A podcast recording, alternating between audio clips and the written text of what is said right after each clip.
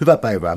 Täällä on tänään vieraana yhteiskuntapolitiikan dosentti Teppo Eskelinen. Me puhutaan Rosa Luxemburgista ja sitä kautta myös marksilaisesta yhteiskuntateoriasta. Ähm, mennään sitten Rosa Luxemburgin henkilöön, siitä on varmaan luoteva aloittaa. Eli iso kysymys, kuka oli Rosa Luxemburg? No, Rosa Luxemburghan oli yksi marksilaisen teorian klassisia kirjoittajia. Tavallaan sen niin kuin teorian sisäinen toisin ajattelija myös monessa mielessä.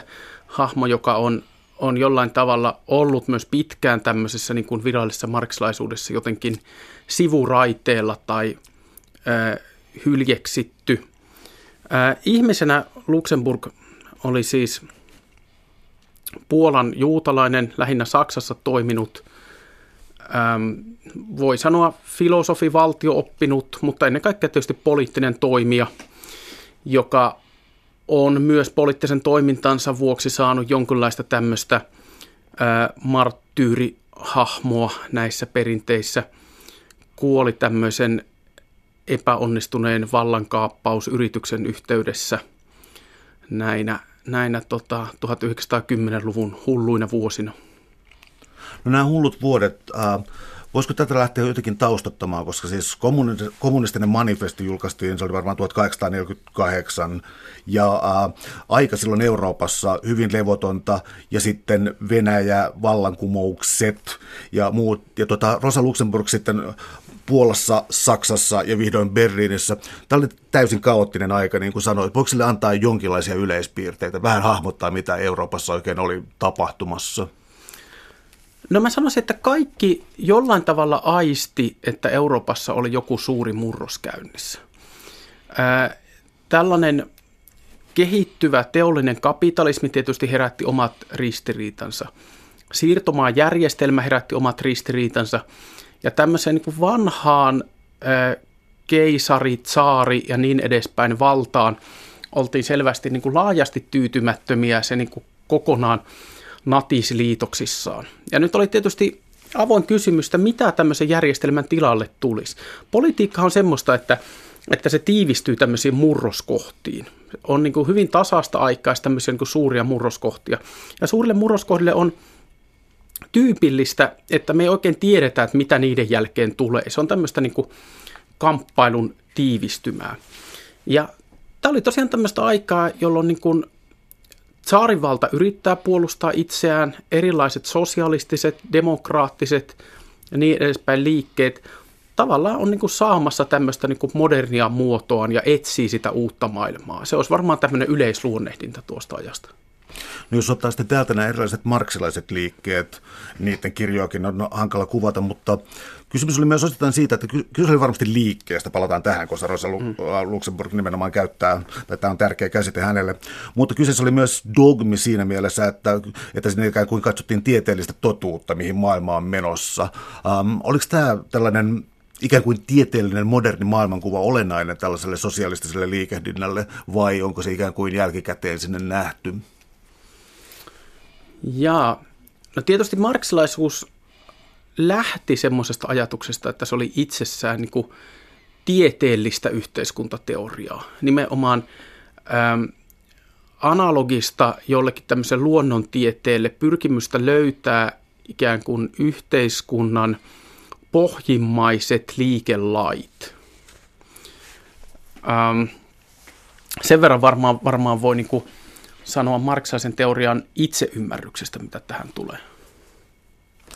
Tämä itseymmärrys on myös hankala käsite, tulee, tulee Hegeliltä tavallaan jo tällainen ymmärrys, tähän johdattaa sitten tieni oikeastaan tuollaiseen vieraantuneisuuteen ja väärään tietoisuuteen, mitä termejä käyttäisikään, mutta mitä on se, kun jossakin historiallisessa prosessissa ää, subjekti tulee tietoiseksi itsestään? Niin, tämähän on tosiaan Hegeliltä tuleva käsite, jossa niin ajatellaan, että, että ihmiskunta on jollain tavalla vieraantunut itsestään, omasta tietoisuudestaan. Niin kuin ajatus siitä, että maailman historia kehittyy jonkinlaisen tämmöisen niin kuin kollektiivisen subjektin kehittymisenä, kun se ymmärtää, mikä se itse on, niin siitä tulee jollain tavalla todellisempaa. Ja Marxhan teki tästä niin kuin materialistisen luennan – ajatteli, että ihmiset on aina ollut vieraantuneita ennen kaikkea työnsä tuotteista ja sitä kautta materiaalisesta maailmasta. Ja tehtävänä olisi jollain tavalla voittaa tämä vieraantuneisuus. Tietysti tämä on kauhean niin abstraktia teoria, mutta tämä tämmöinen niin tausta-ajatus oli ennen kaikkea siis usko johonkin tämmöiseen niin kuin, ää, maailmanhistorialliseen edistykseen. Joku semmoinen uskohan tuntuu vähän niin kuin hiipuvan nykymaailmasta. Uh, tähän Hegel-Marx-kuvio vielä siis historian etenemisestä, vallankumous kuuluu siihen. Marxin teoriassa tulee ilmi, että hän varmaankin odotti vallankumousta Iso-Britanniaan, mutta mikä ihme oli sitten Venäjän ja Itä-Euroopan rooli tässä? No jos Marksista puhutaan, niin Marx tuskin näki sen kummempaa roolia Venäjällä. Aika harvathan näki itse asiassa. Koko tämän niin kuin ajatustavan lähtökohta oli nimenomaan tämmöinen valmius siirtyä historiassa eteenpäin. Ja tämähän ei oikeastaan liity siihen, että Marx itse tulkitsi väärin niin kuin aikansa vähäpätöisempiä talouskriisiä jonain tämmöisenä niin kuin loppulamana. ähm, oikeastaan se niin ydinajatus oli nimenomaan siinä, että mikään vallankumous ei oikeastaan synny kumoamalla valtaa yksin omaan. Tätähän kritisoi, että Luxemburg kritisoi nimenomaan tämmöistä ajatusta puhumalla salaliitto vallankumouksellisista. Että ajatellaan, että joku semmoinen pieni klikki, joka jossain käy niin kuin, ottamassa jonkun tämmöisen niin kuin strategisen hallintopisteen parlamentin tai jonkun vastaava haltuunsa.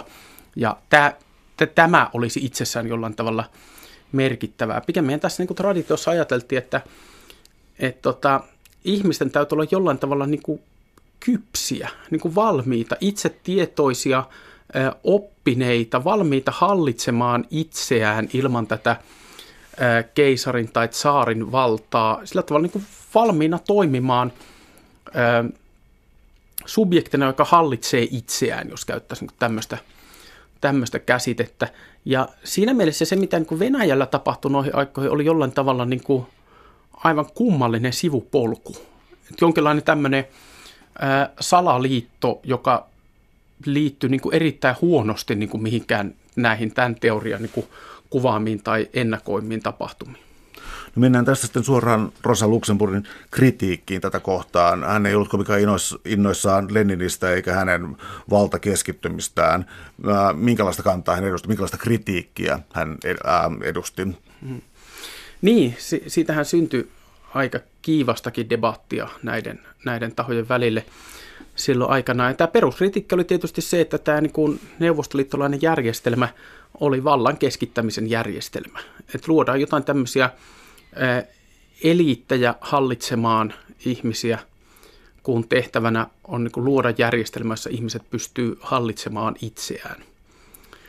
Tämä oli niin kuin jonkinlainen demokratian sovellutus, sovellutus tota, aikansa sosialisteille, jotka näki tämän niin kuin pikemmin tämmöisenä niin kuin syvädemokratian vaatimuksena kuin jonain tämmöisenä niin kuin demokratian lakkauttamisena tämän ajatukset, esimerkiksi niin kuin työpaikkojen neuvostot niin kuin hallitsisi omaa tuotantoaan tai, tai niin edespäin.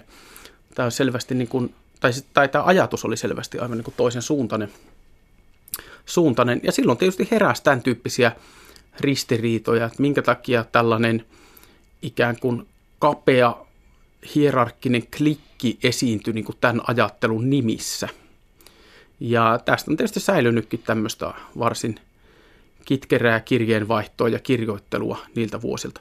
Tietysti täytyy sanoa heti perään, että eihän me tiedetä, että minkälainen todellisuus olisi seurannut, jos ö, Saksassa aikanaan Luxemburgin ja ystäviensä ystäviensä kapina olisi onnistunut. Voisi se on ihan mahdollista, että se olisi korruptoitunut samanlaiseen muotoon kuin Neuvostoliitossa. Mehän voidaan vain spekuloida tietysti niin kuin historiaa taaksepäin, mutta mut se, se me pystytään sanomaan jälkeenpäin, että mit, mitä niin kuin teoria kertoo ja aikalaiskeskustelut kertoo, ja ne niin kuin kertoo kyllä niin kuin hyvin kahta erilaista tarinaa niin kuin näistä tavoitteen asetteluista.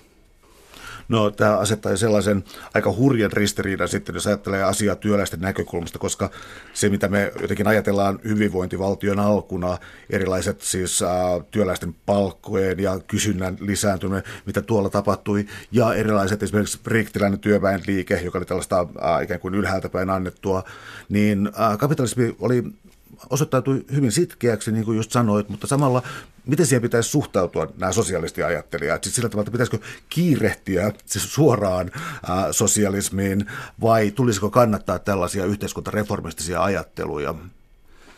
Mä tarkoitan oikeastaan siis ihan sitä, että jos työväenluokan asemaa parannetaan kapitalistisen järjestelmän sisällä, niin onko se hyvä vai huono asia todelliselle sosialistille? No monet heistä varmaan ajatteli sillä tavalla, että historiaa ei myöskään kiihdytetä niin kuin keinotekoisesti. Et jos ajatellaan, että, että on joku semmoinen niin historiallinen edistys, niin politiikan tila on kuitenkin tavallaan sitten niin kuin rajallinen siinä.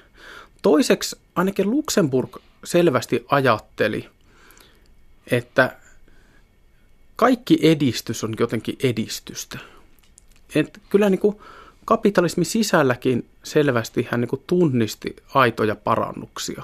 Oli ää, jonkinlaista niin poliittisten oikeuksien kehittymistä. Ja kirjoitti hyvin suoraan, että, että kapitalismissa työläisillä on enemmän oikeuksia kuin vaikka feodaalisessa järjestelmässä. Siitä ei ollut oikeastaan edes niin kiistaa. Et sitten niin kuin isommat kiistat oli siinä, siinä että tota, miten kestävä tämä systeemi olisi, liittyykö siihen jonkinlaisia kurjistumistendenssejä, että nämä on niin tilapäisiä, jolloin tulee rajallisia nämä edistykset, ja siihen, että perustuuko kaikki tämmöiset saavutetut oikeudet ja edut viime kädessä johonkin niin kuin syvempiin epäoikeudenmukaisuuksiin, esimerkiksi – esimerkiksi tota, muiden maiden jonkinlaiseen niin kuin, hyödyntämiseen näiden niin kuin, kapitalismin ydinalueiden eduksi. Mutta sanoisin, että tu, siis tuohon peruskysymykseen, että et en mä jotenkin näe, että aikansa sosialisteilla olisi ollut niin vaikeuksia kutsua edistystä edistykseksi, että jos jonkun työtaakka on kevyempi työssä tai näin edespäin.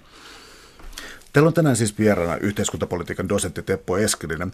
Me puhutaan Rosa Luxemburgista ja samalla marksallisesta yhteiskuntateoriasta ja kysymystä siitä, että onko sillä vielä asemaa tässä päivässä. Tullaan tähän Rosa Luxemburgin käsitteeseen liikkeestä, eli laitetaan nyt vastakkain sitten sosialistinen puolue ja sosialistinen liike. Miten Rosa Luxemburg näitä sitten tematisoi tai ajatteli?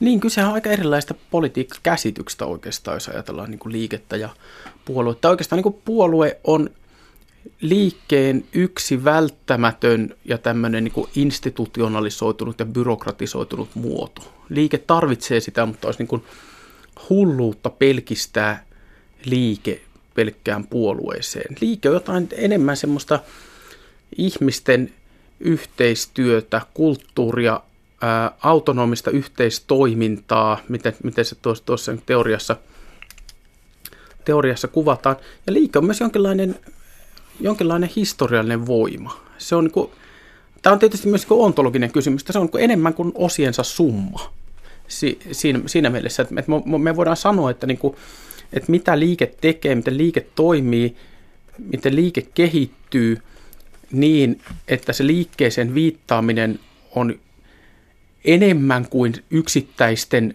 jäsentensä tekemistä tai niin kuin niihin viittaamista. Ähm, ja t- tässä mielessä tullaan tämmöisiin niin kuin erityyppisiin politiikkakäsityksiin. Mä yritän tuossa kirjassani asettaa rinnakkain tämmöisiä, tämmöisiä niin politiikan peruskysymyksiä, joista yksi on just tämä liikkeen näkökulmasta katsominen. Kysymys on silloin siitä, että mitä on ne ehdot, jotka saa liikkeen toimimaan ja kasvamaan ja kehittymään, kouluttamaan jäseniään, innostamaan, niin edespäin. Tämmöinen on tietysti sitten myöhemmältä ajalta tutumpaa tämmöisestä niin kuin liiketutkimuksesta, sosiologiasta, jossa on tutkittu niin kuin tämmöisiä yksittäisiä yhden asian liikkeitä esimerkiksi myöhemmin, mutta tavallaan tämä teoria on niin kuin elänyt tämmöisessä keskustelussa. Se on vain joutunut ikään kuin, niin kuin ikään kuin tämmöisen politiikan ytimen ulkopuolelle niin kuin puhetapana. Tämä toinen politiikkakäsitys on tämmöinen niin formaali politiikkakäsitys. Jos kun ajatellaan siihen, että politiikka pelkistyy puolueisiin ja ikään kuin puolueiden strategiseen toimintaan, puolueella on annettu määrä valtaa ja se päättää, että mitkä on ne semmoiset niin strategiset alueet, mi- mihin vaikuttamiseen se sitä valtaansa käyttää. Sitten tulee tämmöistä niin kuin punnitsemista. Mä puhun tuossa, käytän tuossa niin myös utilitaristisen politiikan käsitettä, että se on niin kuin tämmöistä niin kuin, äh, hyvien ja huonojen asioiden välistä rationaalista punnitsemista. Eikä tässä kyse oikeastaan tämmöisenkään politiikkakäsityksen kritiikistä mulla, vaan ylipäänsä siitä, että me niin kuin nähdään, että, että nämä on niin hyvin erilaisia tapoja suhtautua politiikkaan, ja ehkä me vähän niin kuin unohdetaan tämä niin kuin liikkeen näkökulma usein, kun mietitään yhteiskunnallista todellisuutta, siihen vaikuttamista ja myös sitä, että miksi politiikka ei aina tunnu niin innostavalta. No jos tarttuu vielä tähän liikkeeseen, niin mun mielestä siihen yhdistyy muutama asia, erityisesti Rosa Luxemburgilla, to, to, tosin kyllä myös muilla, mutta siis Ähm, vapaus on käsitys, käsite, johon me varmasti palataan vielä monta kertaa tästä ohjelman aikana, mutta äh, ymmärtääkseni siis Rosa Luxemburgilla oli siis tällainen ajatus, että tarvitaan tämä poliittinen liike, josta puhuit, ja sitten myös tällainen ähm, spontaanisuuden ajatus, siis joka tulee mun mielestä aika lähelle siis tällaista tiettyä anarkismia, spontaanit mielenosoitukset ja tällaiset, niin jolla ei ollut ikään kuin rationaalista päämäärää niin kuin tässä utilitaristisessa ajattelussa. Kuinka paljon tällaisia niin kuin utooppisia vapauden tiloja tai tämän kaltaisia asioita Rosa Luxemburgin ajattelussa oli? No en mä tiedä, miten vahvasti on kysymys utopiasta. Tietysti vapaus on niin päämäärä, se on kauhean abstrakti päämäärä. Mutta tämä spontaanius on varmaan keskeistä ja tämä, tässä on kyse kuitenkin just siitä, että mitä vallankumous oikeasti tarkoitti niin kuin tämän tyyppisille ajattelijoille, niin se ei tarkoittanut sitä vallan kaappausta, niin kuin mä jo aiemmin sanoin, vaan sitä, että, että ihmiset pystyy toimimaan ilman johtajia. Ne on niin nimenomaan siinä, niin siinä liikkeessä kehittyessään ja oppiessaan ikään kuin jo löytänyt semmoiset toiminnan mallit, jossa ne johtajat käy niin tarpeettomiksi, että ne voidaan vain tavalla niin kuin teknisesti panna viralta. Ää, koko niin kuin ajatus tästä, että mitä niin kuin liike tekee, niin perustuu siihen. Jos ajattelee vaikka, että aikansa työväenliike tietysti lakkoili paljon, mutta lakossa ei kyse vaan siitä, että, että yritetään vääntää sitä työpäivää vaikka niin kuin tietyn verran lyhemmäksi tai niin kuin saada joku etu, vaan lako aikana tässä niin kuin Luxemburgin ajattelussa niin ää, opiskellaan jossain toisenlaisessa taloussysteemissä elämistä, että silloin sitä niin kuin rahaa ei tule sieltä niin kuin ikään kuin työnantajapuolelta – niin täytyy kehittää semmoisia niin lakon ajan solidaarisuuksien järjestelmiä, jotka niin pitää ihmisiä hengissä sen yli. Ja se on tavallaan niin kuin semmoista jo niin kuin hetkellistä utopiassa elämistä. Ja tavallaan tämä niin kuin ajatus tästä, tästä mitä niin kuin sosialismiksi silloin sanottiin, niin oli sen tyyppinen, että kun tätä on niin kuin opeteltu tarpeeksi, niin se jo osataan. Ja sehän tosiaan, niin kuin, kuten kuten tosiaan niin kuin toteat tuossa, niin, niin sehän tulee hyvin lähelle jotain semmoista niin anarkistista ajattelua. Nämä on ehkä jotenkin eriytynyt vasta sitten myöhemmässä vaiheessa tämmöiset, tämmöiset ajatustavat. Koko tämä niin ajatus vaikka niin kuin, neuvostojen demokratiasta tai vastaavasta, niin, niin nämä on tavallaan niin kuin yhteisiä tämmöisille, tämmöisille ajatustavoille. Tässä on kirjassa liikkuu ajassa ja teemoissa ja käsitteissä aika paljon, jotka sitten saa erilaisia merkityksiä eri aikoina. Yksi asia, kun kritisoidaan niin sanottua uusliberaalia talouspolitiikkaa tai taloustiedettä pikemminkin tässä ajassa hyvin tuttua, niin äm, tällaiset ajatusmallit ikään kuin perustuvat sellaiseen ajatukseen, että minkälainen on ihminen tai minkälainen on sosiaalinen maailma. Ja tämä sitten niin kuin tieteellisin termein talousteorian sisältämä ontologia, eli puhut sosiaalisesta ontologiasta ja toisaalta sitten tämän taloustieteen ontologiasta. Mistä näissä on sitten kyse? No jos haluaa ontologian käsitettä käyttää, niin sehän tarkoittaa niin filosofisessa keskustelussa sitä, että mitä maailmassa pohjimmiltaan on olemassa. Tämä kuulostaa tietysti hassulta, mutta tämä on niin hyvin pitkällinen ja vakava tutkimusaihe filosofiassa 2000 vuoden ajalta hyvinkin. Jolloin peruskysymys on se, että että minkä verran me ajatellaan olevan olemassa ikään kuin yksilöolioiden tason ylittäviä entiteettejä. Ää, minkä verran niin kuin maailma pelkistyy yksilöolentoihin. Me tietysti kaikki ajatellaan, että on niin kuin hirvittävä määrä asioita, jotka jollain tavalla ylittää yksilöidensä summan. Me aivan sujuvasti puhutaan vaikka Suomen valtiosta, vaikka se on jotain selvästi niin kuin yksilö ylittävää sillä tavalla. Ja täytyy kysyä, että mi, mi, mitä tämmöisiä niin kuin tasoja tai mekanismeja me oletetaan todellisuuteen. Ja tietysti tämmöinen ää, uusklassinen ajatus nyt on tämmöinen niin kuin atomistinen siinä mielessä niin kuin, ää, irrallisista yksilöistä maailman koostava ontologian malli, jossa niin kuin ajatellaan, että tämmöiset niin kuin yksilöiden väliset ää, yhteistyön paikat on jotenkin satunnaisia tämmöisiä niin kuin, ää, hyötyanalyysiin perustuvia ja tämän tyyppisiä. Sitten on vähän eri asiaa niin kuin kertoa sosiaalisen maailman koostumusta jostain tämmöisestä ää, liikkeen tai yhteistoiminnan tai yhteistyön näkökulmasta.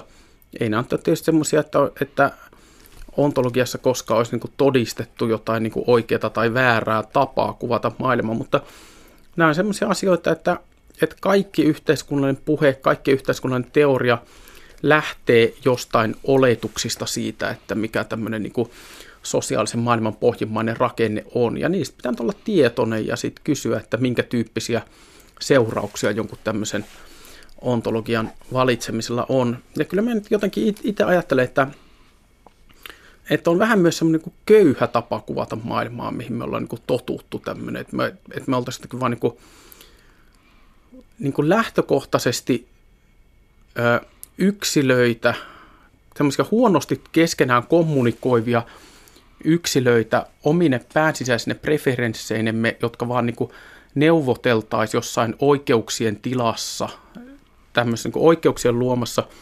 moraalisessa niin kuin reviirissä tai karsinassa niin toisten yksilöiden ja toisaalta niin kuin sääntelevän valtion kanssa. Ja tämä olisi jotenkin niin kuin riittävä todellisuuden kuvaus. Kyllä mä ajattelen, että me tarvitaan semmoisia puhetapoja, jotka ää, kysyy asioita nimenomaan niin kuin yhteistoiminnan rakentamisen ehtojen näkökulmasta, muutoksen, edistyksen, kommunikaation.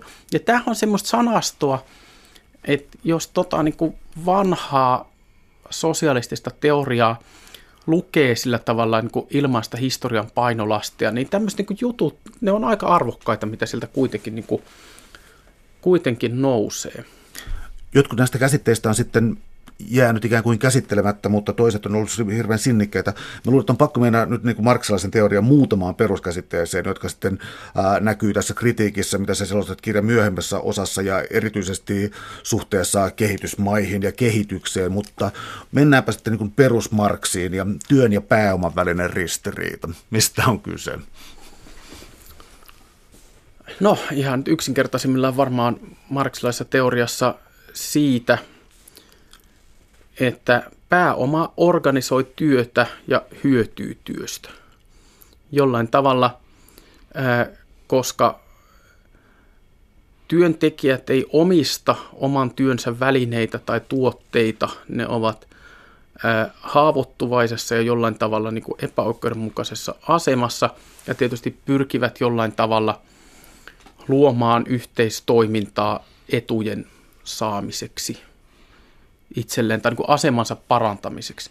Ja tämä on tietysti semmoinen, tietysti hyvin tämmöinen niin kuin yksinkertaistava ja simppeli kuvaus ja tietysti teoria, joka luotiin tämmöisen teollisen kapitalismin alkuaikoina, sitä pitäisi hirveästi niin kuin nyanssoida kysymyksellä siitä, että mitä tämmöisessä kommunikatiivisemmassa taloudessa niin jotkut tuotantovälineet on tai mitä niiden omistaminen tarkoittaa – Toisaalta tätä niin työpääomakäsitteistä voi käyttää niin kuin kuvaamaan siis aivan hyvin siis semmoista todellisuutta, missä mekin niin kuin tänä päivänä eletään. Jos katsoo ihan tämmöistä päivän politiikkaa, niin on jatkuva tämmöinen niin kuin kamppailu niin kuin työn halventamisesta ja tavallaan siitä, että, että miten, miten niin kuin organisoituneet työläiset ja organisoituneet työnantajat käy sitä neuvottelua, löytää sitä tasapainoa – ja toisaalta tämä on ollut koko niin kuin järjestelmän menestymisen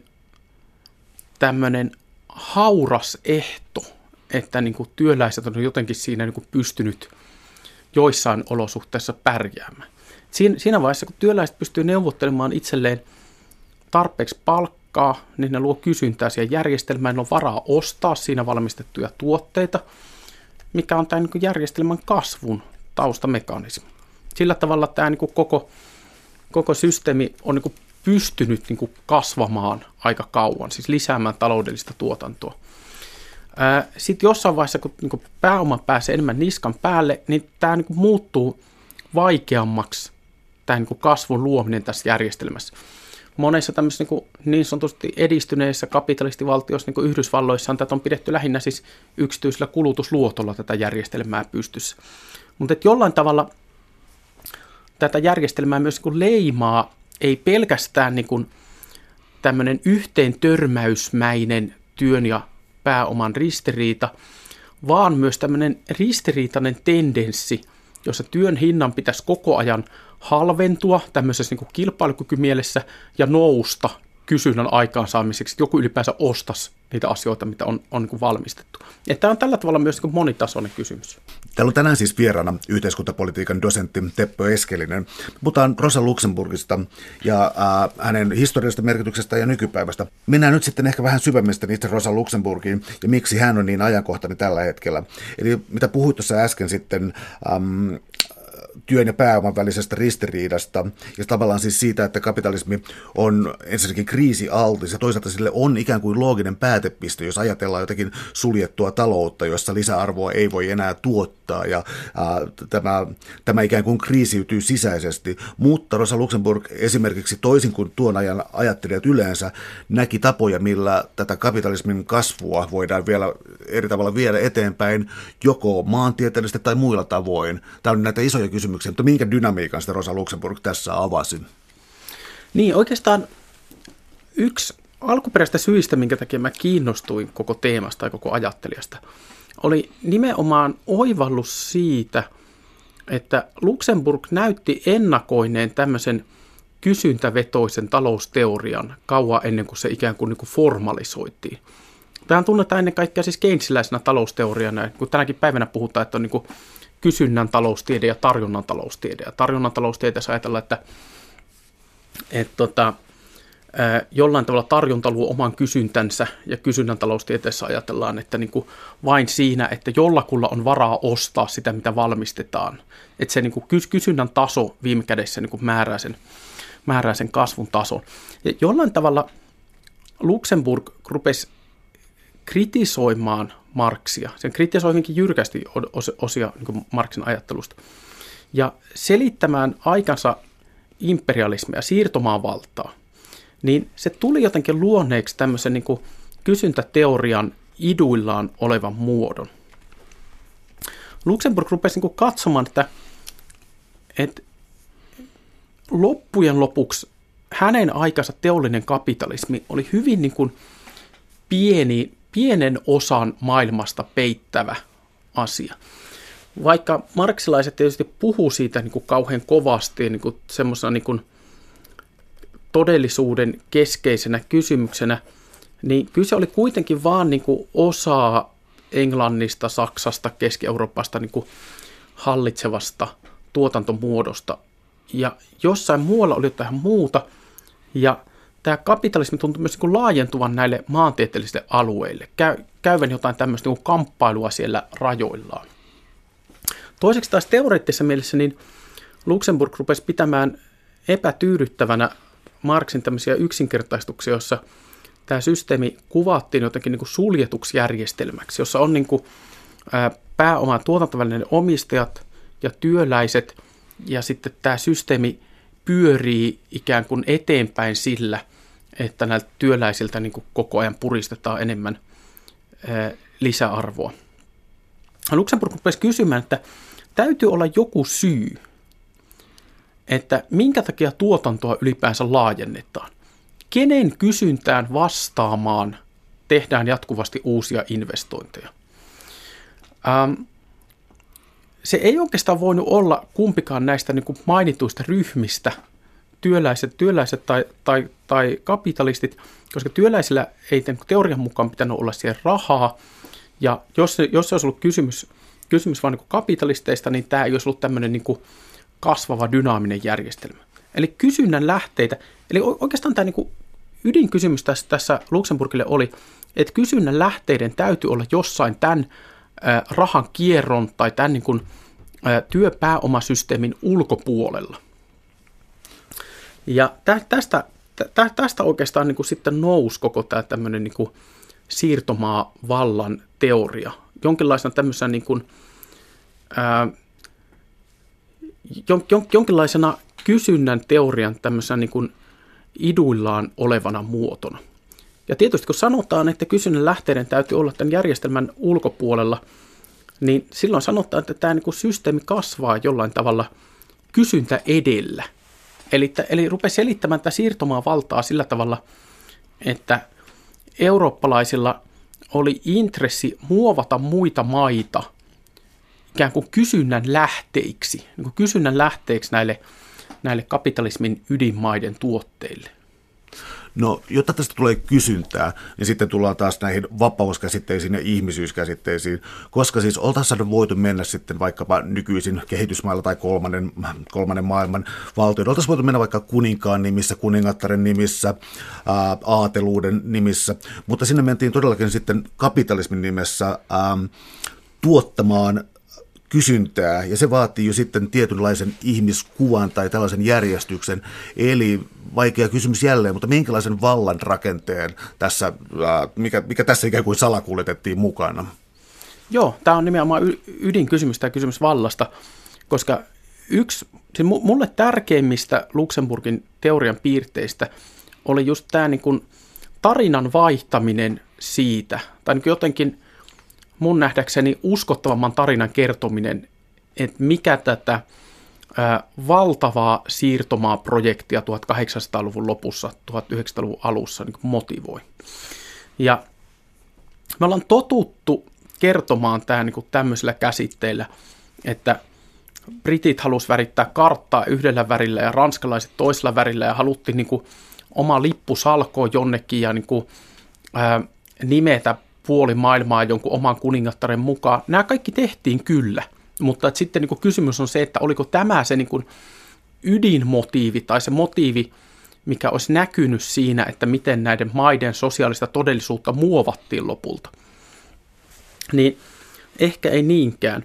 Ja Luxemburgin ajatus tässä silloin oli se, että se mitä näiltä mailta todella haluttiin on se, että ne rupeisi toimimaan näiden kapitalismin ydinmaiden tuotteiden ostajina.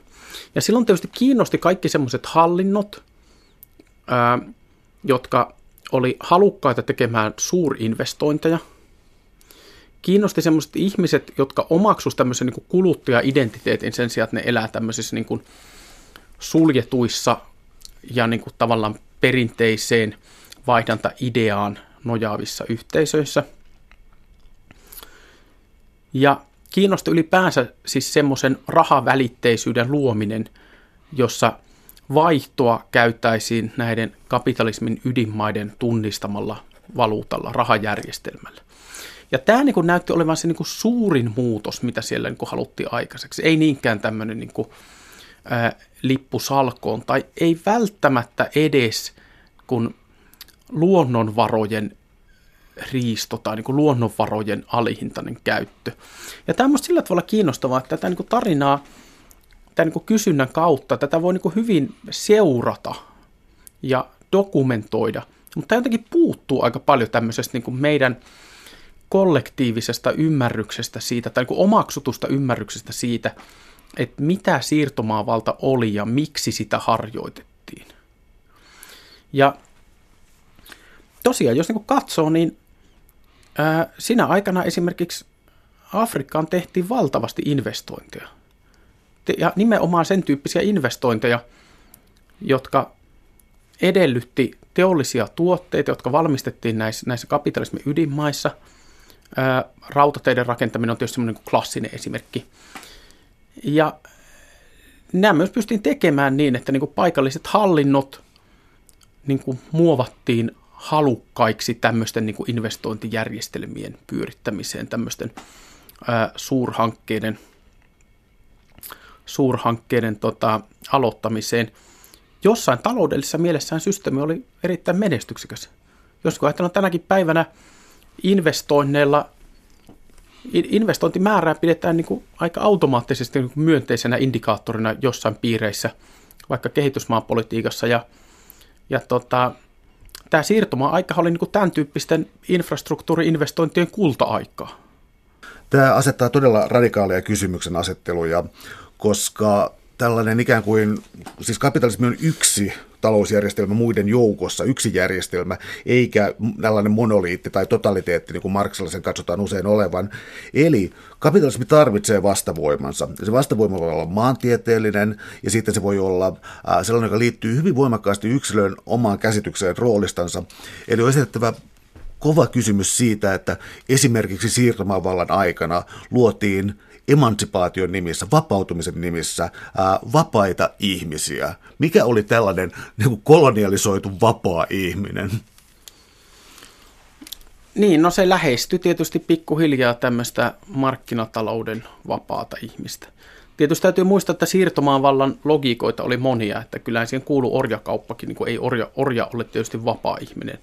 Mutta tietysti heti kun sitä työvoimaa tarvittiin, mieluummin tehtaisiin kuin puuvillaplantaasseihin, niin tähän kuuluu niin kuin orjien vapauttaminen. Että voi kysyä, että minkä verran se vapaus tosiasiassa sitten lisääntyi niin kuin tässä, tässä siirtymässä. Nämä on vähän erilaisia tarinoita, jos me katsotaan tätä, tätä talous, ikään kuin talousjärjestelmän tarpeiden näkökulmasta. Ja tietysti niin kuin tämmöisen niin kuin ihmiskuvan taustalla, mitä siinä levitettiin, on niin kuin ennen kaikkea tämmöinen yhteisomaisuuden muotojen kieltäminen. Et sitä on aika hyvin dokumentoitu, dokumentoitu tässä niin kuin siirtomaa, siirtomaiden vallotushankkeen yhteydessä, että millä tavalla paikallisiin yhteisomistuksen muotoihin suhtauduttiin. On tietysti selvää, että tämmöisissä maissa – niissä oli niin kuin omat kulttuurissa, omat järjestelmänsä, niin täytyy olla paljon paikallisia, hyvin sofistikoituneitakin järjestelmiä sen niin kuin määrittämiseen, että miten vaikka jotain maita sai käyttää, kuka sai käyttää ja millä ehdoilla. Kaikki tämmöinen toimiva yhteisomaisuus niin kuin muodostuu äärimmäisen mutkikkaista ja tarkoista ja sanktioiduista sosiaalista koodeista – niin tämä tuntuu olevan näille siirtomaa-vallottajille niin kuin täysin keskeinen asia, että kiistää tämmöistä järjestelmien olemassaolo kokonaan ja niin kuin korvata nämä, nämä nimenomaan niin kuin yksityisomaisuusjärjestelmällä.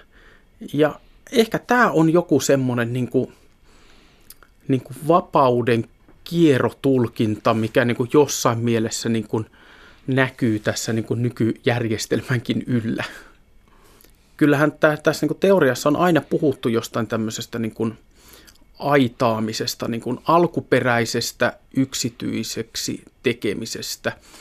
Ja itse asiassa Marx itsehän siis dokumentoi sitä, sitä että suhteellisen tarkkaan, että miten niin kuin Englannissa tämmöiset niin kuin varhaiset tai niin kuin al- alkuperäiset yhteismaat, commons, joilla oli tietysti niin kuin omat tämmöiset niin kuin käyttökoodinsa ja, ja käytäntönsä – niin nämä suljettiin niin kuin maaomistajien ja valtiovallan tämmöisenä niin kuin yhteisponnistuksena ja tällä tavalla niin kuin muutettiin tämä niin kuin, ä, yhteismaiden järjestelmä tämmöiseksi niin kuin yksityisomistusperustaiseksi, mikä tietysti myös sitä niin kuin ajo ihmisiä niin kuin kaupunkeihin, tehtaisiin kasvavan teollisuuden käyttövoimaksi.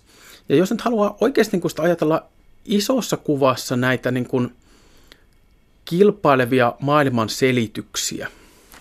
Jos pistetään vastakkain Marx ja liberaaliteoria, niin Adam Smith hän puhuu nimenomaan tämmöisestä alkuperäisestä kasautumisesta ja monet muutkin niin puhuu. Ja Marxhan niin kuin pyrki niin kuin kritisoimaan nimenomaan tätä ja puhuu tästä niin sanotusta alkuperäisestä kasautumisesta.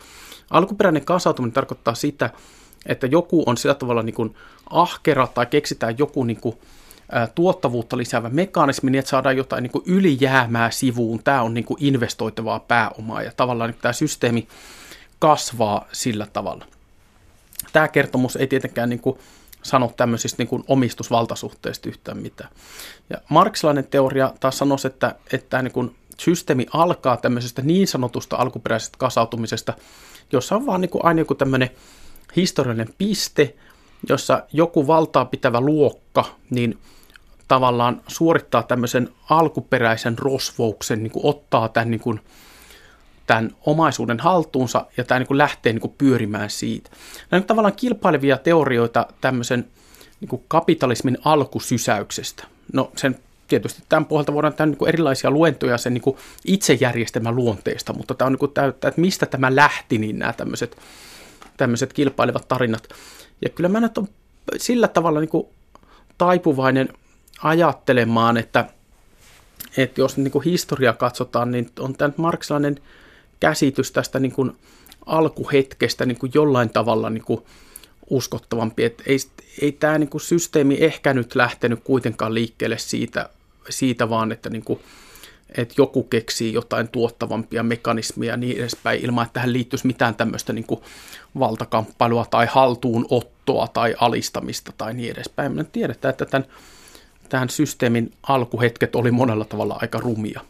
No sitten jos, jos mä sen, sen verran jatkan vielä tuosta, niin, niin tietysti tämä niin Rosa Luxemburgin tarina tästä niin kuin, ää, kapitalismin alusta oli vielä sillä tavalla erilainen, että niin kuin Marxhan kuvaa tämän kuitenkin niin kuin paikallisesti syntyvänä prosessina. Että tässä oli alla joku tämmöinen feodaalinen dynamiikka, jos, jonka niin kuin pohjalta tämä niin kuin maiden haltuunotto syntyy. Ja tu, tavallaan niin kuin feodalismin ristiriidat kärjistyy ja tämä niin kuin kapitalismi syntyy siitä.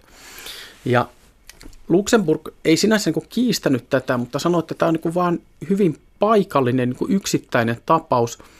Suurin osa ihmisistä näkee sen kapitalismin synnyn nimenomaan tämmöisen valloitettavan siirtomaan asukkaan näkökulmasta, jossa tämä niin kuin jotain ulkoapäin tuotua järjestelmää, jonka tavoitteena on muokata tämä maa ikään kuin tämän niin kuin kapitalismin ydinalueita palveleviksi. Mutta tällä tavalla toki, toki niin kuin on, on ollut niin monenlaisia historioita ennen tämän niin nykyisen talousjärjestelmän syntyä. Ää, rikkaita erilaisia historioita ja totta kai se on meille kunniaksi, jos me pystytään jotenkin realistisesti tuntemaan nämä historiat. Täällä on tänään siis vieraana yhteiskuntapolitiikan dosentti Teppo Eskelinen. Me puhutaan marksilaisesta teoriasta ja aivan erityisesti siis Rosa Luxemburgista ja hänen perinnöstänsä. Äh, kun ajattelee tuota nykyistä keskustelua äh, suhteessa tähän pääomalajitteluun, niin on siis nyt viimeistään tässä vaiheessa mun mielestä otettava esiin siis se, että on olemassa rahoittavaa pääomaa ja lainoittamista ja toisaalta on olemassa siis äh, kiinteämpää pääomaa, ja, joka niin kuin se huono kuva on vaikkapa säästäminen ja niin eteenpäin. Tämä laittaa aikamoisen dynamiikan liikkeelle. miten tähän voisi kriittisesti, tai tarkoitan kriittisellä siis sellaista, niin kuin, miten tähän voisi analyyttisesti suhtautua, miten pääoma alkaa toimia? Joo, no jos aloitetaan tästä Luxemburgin teoriasta, niin siinähän tämä rahoituspääoma oikeastaan niin kuin ensimmäisen kerran ilmestyi kunnolla tähän niin kuin marksaisen teorian näyttämölle. Marksaisen teoriahan niin kuin perinteisesti ja niin kuin hyvin pitkään sen jälkeenkin ja ehkä valtavirtaista tänäkin päivänä niin pyrkinyt selittämään tämän talousjärjestelmää nimenomaan tuotantojärjestelmänä. Ja Luxemburg rupesi miettimään sitä, että mikä on tämä mekanismi, mikä saa nämä niin kuin siirtomaat toimimaan kysynnän lähteinä, tekemään tämmöisiä suuria investointeja, niin tietysti sen piti kysyä, että niin mistä ne rahat tulee. Ja sen tietysti rupesi selittämään sitä sitä kautta, että, että nämä rahat on ikään kuin ää, näissä kapitalismin ydinmaissa kasautunutta rahaa, jota sitten lainataan. Ja tietysti se, nyt voi, se rahan määrä kasvaa myös siinä tota, lainaamis, lainaamisprosessissa, jota lainataan näihin, näihin uusiin, uusiin tota, siirtomaihin. Tietysti tämä oli vielä tämmöinen niin hyvin hahmotteleva teoria, johon voidaan esittää, esittää tota, varauksia ja kriittisiä kysymyksiä – mutta joka tapauksessa tässä niin kuin ekan kerran tavallaan, niin kuin, tavallaan niin kuin tämän analyyttisen tradition sisällä niin nostettiin velka semmoiseksi mekanismiksi, joka synnyttää tuotantoa. Ja tavallaan niin kuin ajatellaan, että, että niin kuin tuotanto oikeastaan kasvaa rahoitus edellä, eikä niin kuin rahoitus synny niinkään tuotannon niin kuin onnistumisen sivutuotteena tai tuloksena. Että on vähän erilainen juttu, että ajatellaanko me niin kuin tämän systeemin, systeemin etenevän ikään kuin rahoitus vai tuotanto edellä. Ja koko tämä niin kuin siirtomaa vallan selitys niin tietysti pyrki, pyrki niin tähän ajatukseen, että, että tota, siirtomaat velkaantuu, sillä ne pystyy toteuttamaan roolia tämmöisen kysynnän lähteenä, ja sitten jossain vaiheessa tietysti pitää ruveta perimään pois, sitten ne tavallaan niin kuin puristetaan sen verran kuiviin kuin mahdollista, ja sitten järjestelmä voi siirtyä eteenpäin taas niin kuin seuraavaan maahan, missä niin kuin tämä sama, sama kuvio toistuu.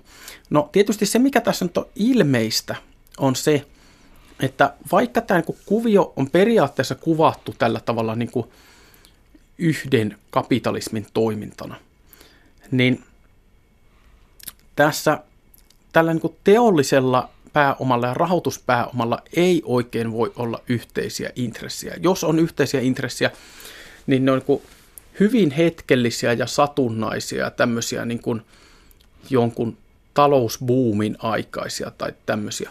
Tyypillisestihän tämmöisen finanssipääoman intressi on tietysti saada ää, lainat, korot perittyä niin kuin viimeiseen asti, niin kuin kaikki se puristettua pois velallisesta, mitä niin kuin tämän, tämän tota, ää, velan varjolla vaan voi niin kuin tehdä.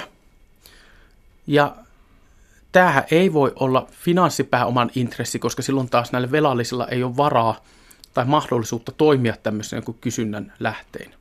Tämä nyt on tietysti osa ihan, ihan tota tämän päivän poliittista keskustelua, vaikkapa jos ajattelee vaikka velkaantuneita euromaita, vaikka Kreikkaa, niin on ihan selvää, että se, että, että sillä mennään niin kuin velan perintävetoisesti, niin tarkoittaa sitä, että Kreikalla on, kreikkalaisilla on vähemmän varaa ostaa ö, tuotteita, joita valmistetaan ihan samoissa maissa, jossa vaikka nämä pankit sijaitsevat. Että totta kai näiden, niin kuin, näiden tota, rahoit, rahoittajien ja tuotannollisen, tuotannollisen pääoman välille syntyy tämmöinen ristiriita.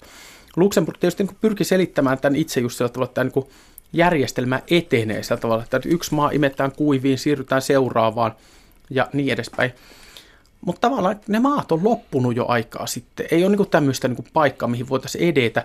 Niin tämä konflikti on tietysti kärjistynyt. Että jatkuvasti vaikka tämmöisiä niin ylivelkaantuneita maita, niin, niin tässä, niin tässä joudutaan tällä tavalla tasapainottelemaan, että niin kuin minkä verran hyväksytään, että tästä niin kuin, ää, velkaa niin kuin peritään ja minkä verran taas ajatellaan, että sillä pitää olla niin kuin kulutus, kulutuskykyä, kulutuskysyntää. Jos miettii vielä näitä myöhäiskapitalismin kri- kriitikkoja, mutta tulee mieleen tällaiset kuin Gilles Deleuze ja Felix Gattari, jotka voi olla äh, osin tuttuja hyvin, hyvin, hyvin vaikea teoria, mutta äh, sä sanoit jo, että nämä niin kuin ikään kuin imperialistiset, niin kuin nämä maat on jo valloitettu, tällaista ei ole, ja se herättää sitten takaisin sen ongelman, että puhutaanko jostakin suljetusta tilassa, tilasta, joka niin kuin tässä Marksin esimerkissä ei toimi. Joten tämä herättää sitten kysymyksen, että käykö niin, että tämä mustien orjien vapauttaminen vapaaksi työvoimaksi, sitten sanotaan vaikka naisten vapauttaminen kotitöistä työmarkkinoille sodan aikana ja niin eteenpäin, tällainen niin emansipatorinen politiikka, niin pitäisikö meidän olla niin kriittisiä, että me ikään kuin tässä huomaamme kapitalismin ihan itsessämme, identiteetissä, sukupuolessa ja niin eteenpäin? No varmaan useita asioita, mitä tapahtuu tänä päivänä, tapahtuu jollain tavalla niin kuin talousjärjestelmän ehdoilla ja, ja tämä niin kuin järjestelmä on ollut taitava ottamaan niin kuin ihmisten kykyjä käyttöön. Et kun niin kuin ihmiset jollain tavalla vapautuu teollisesta raadannasta ja niin kuin keskittyy enemmän, pystyy keskittymään enemmän kommunikaatioon, kulttuurin luomiseen niin edespäin, niin kaikista näistä tulee niin kuin teollisuuden muotoja, syntyy kulttuuriteollisuus ja niin edespäin. Nämä niin kuin monet tämmöiset ikään kuin vapauttaviksi luullut tai vapauttavan tuntuisetkin elementit niin hyvin helposti muuttuu tämmöiseen tavaramuotoon niin kuin ostettavaksi ja myytäväksi tässä järjestelmässä. Mutta eihän se nyt tarkoita sitä, etteikö ne nyt olisi jossain mielessä myös niin kuin hyvin aitoja vapautuksen hetkiä. Et tota, ei se nyt kovin järkevältä sekään kuulostaisi, että pitäisi niin kuin kritisoida vaikka niin kuin sukupuolten tasa-arvoa sillä, että toki niin kuin tämä tarkoittaa myös naisten päätymistä niin kuin, myös niin kuin tämmöisiin niin kuin mahdollisesti riistäviin niin kuin työmarkkinasuhteisiin ja niin edespäin. No, jos ajatellaan sitten tätä nykytilannetta, niin voidaan siis nähdä, että on olemassa erilaisia äh, uusmarksilaisia, hyvinkin pitkälle vietyjä vaikeita teorioita, ja toisaalta sitten on tämä liberaali äh, muoto sitten tarkastella maailmaa, niin mielestä on kummallista puhua uusliberaalista talouspolitiikasta tai post jotakin liberaalista tai, ää, tai libertaristisesta. Onko sun mielestä oikeutettu tällainen liberaali näkemys, liberaali liike on ollut liberaalia politiikkaa, liberaalia taloutta ja liberaalia arvomaailmaa koko ajan? Koska mun mielestä ne ikään kuin voisi laittaa yhteen eikä erotella niitä kaikilla post-etuliitteillä. No erilaiset postetuliitteet on tietysti hankalia, hankalia itsessään. Liberaali politiikka varmasti tarkoittaa montaa asiaa. Tietysti tässä on niin yhteinen joku tämmöinen niin vapauden idea. Sitten on niin kaksi tavallaan tämmöistä niin rinnakkaista kysymystä. Ensimmäinen on se, että niin miten vapaita ikään kuin ihmiset tässä niin talousjärjestelmässä on tulkit, tulkitaanko me tätä niin kuin systeemiä ennen kaikkea niin kuin spontaanin vaihdannan ja niin kuin tämmöisen niin kuin juridisen vapauskäsityksen kautta vai jollain tavalla niin kuin pakottavan. Varmasti siinä on molempia. Ei tämä ole tämmöinen niin asia, mihin me löydettäisiin ratkaisua. Ää, musta on kuitenkin hyvä, että pidetään niin kuin molemmat näkökulmat. Ää, sitten, sitten tietysti tota, kysymys erikseen on, että miten me tulkitaan niin kuin tämän ajan politiikkaa, siis niin kuin liberaaliksi sanottua politiikkaa. Ja siinä tavallaan niin kuin toistuu nämä, nämä niin kuin molemmat, molemmat puolet. Ajatellaanko me politiikkaa jotenkin vapauttavana, että ihmiset on niin vapaampia toimimaan jossain tämmöisessä markkinavaihdossa, vai ajatellaanko me, tässä edistää jotain tämmöistä niin kuin No, tänä päivänä politiikan tutkimuksessa puhutaan paljon tämmöistä niin kurinalaistavasta uusliberalismista, että se niin kuin, pakottaa tietynlaista politiikkaa ja tekee tämmöisen niin kuin markkinalogiikan jollain tavalla niin kuin ainoaksi hyväksytyksi logiikaksi joillain kentillä ja niin edespäin. Että se myös tavallaan niin kuin asettaa tämmöistä niin kuin, järjestystä ja rajoja ja, ja siinä mielessä. Jälleen näissä tulkinnoissa on niin kuin taas totta toinen puoli. Mutta en mä, en mä usko, että meillä on niin kuin mitään semmoista – lopullista totuutta liberalismista. Mä pikemmin niin itse ajattelisin, ajattelisin jotenkin niin, että, että me niin kuin jatkuvasti eletään tämmöisten niin kuin vapautumispyrkimysten ja niin kuin niiden hyödyntämisen tämmöisessä niin kuin, ää, dialektiikassa tai niin kuin kaksisuuntaisessa paineessa. Että ihmiset löytää erilaisia keinoja jotenkin olla vapaampia, itseään toteuttavia, enemmän omilla ehdoillaan eläviä.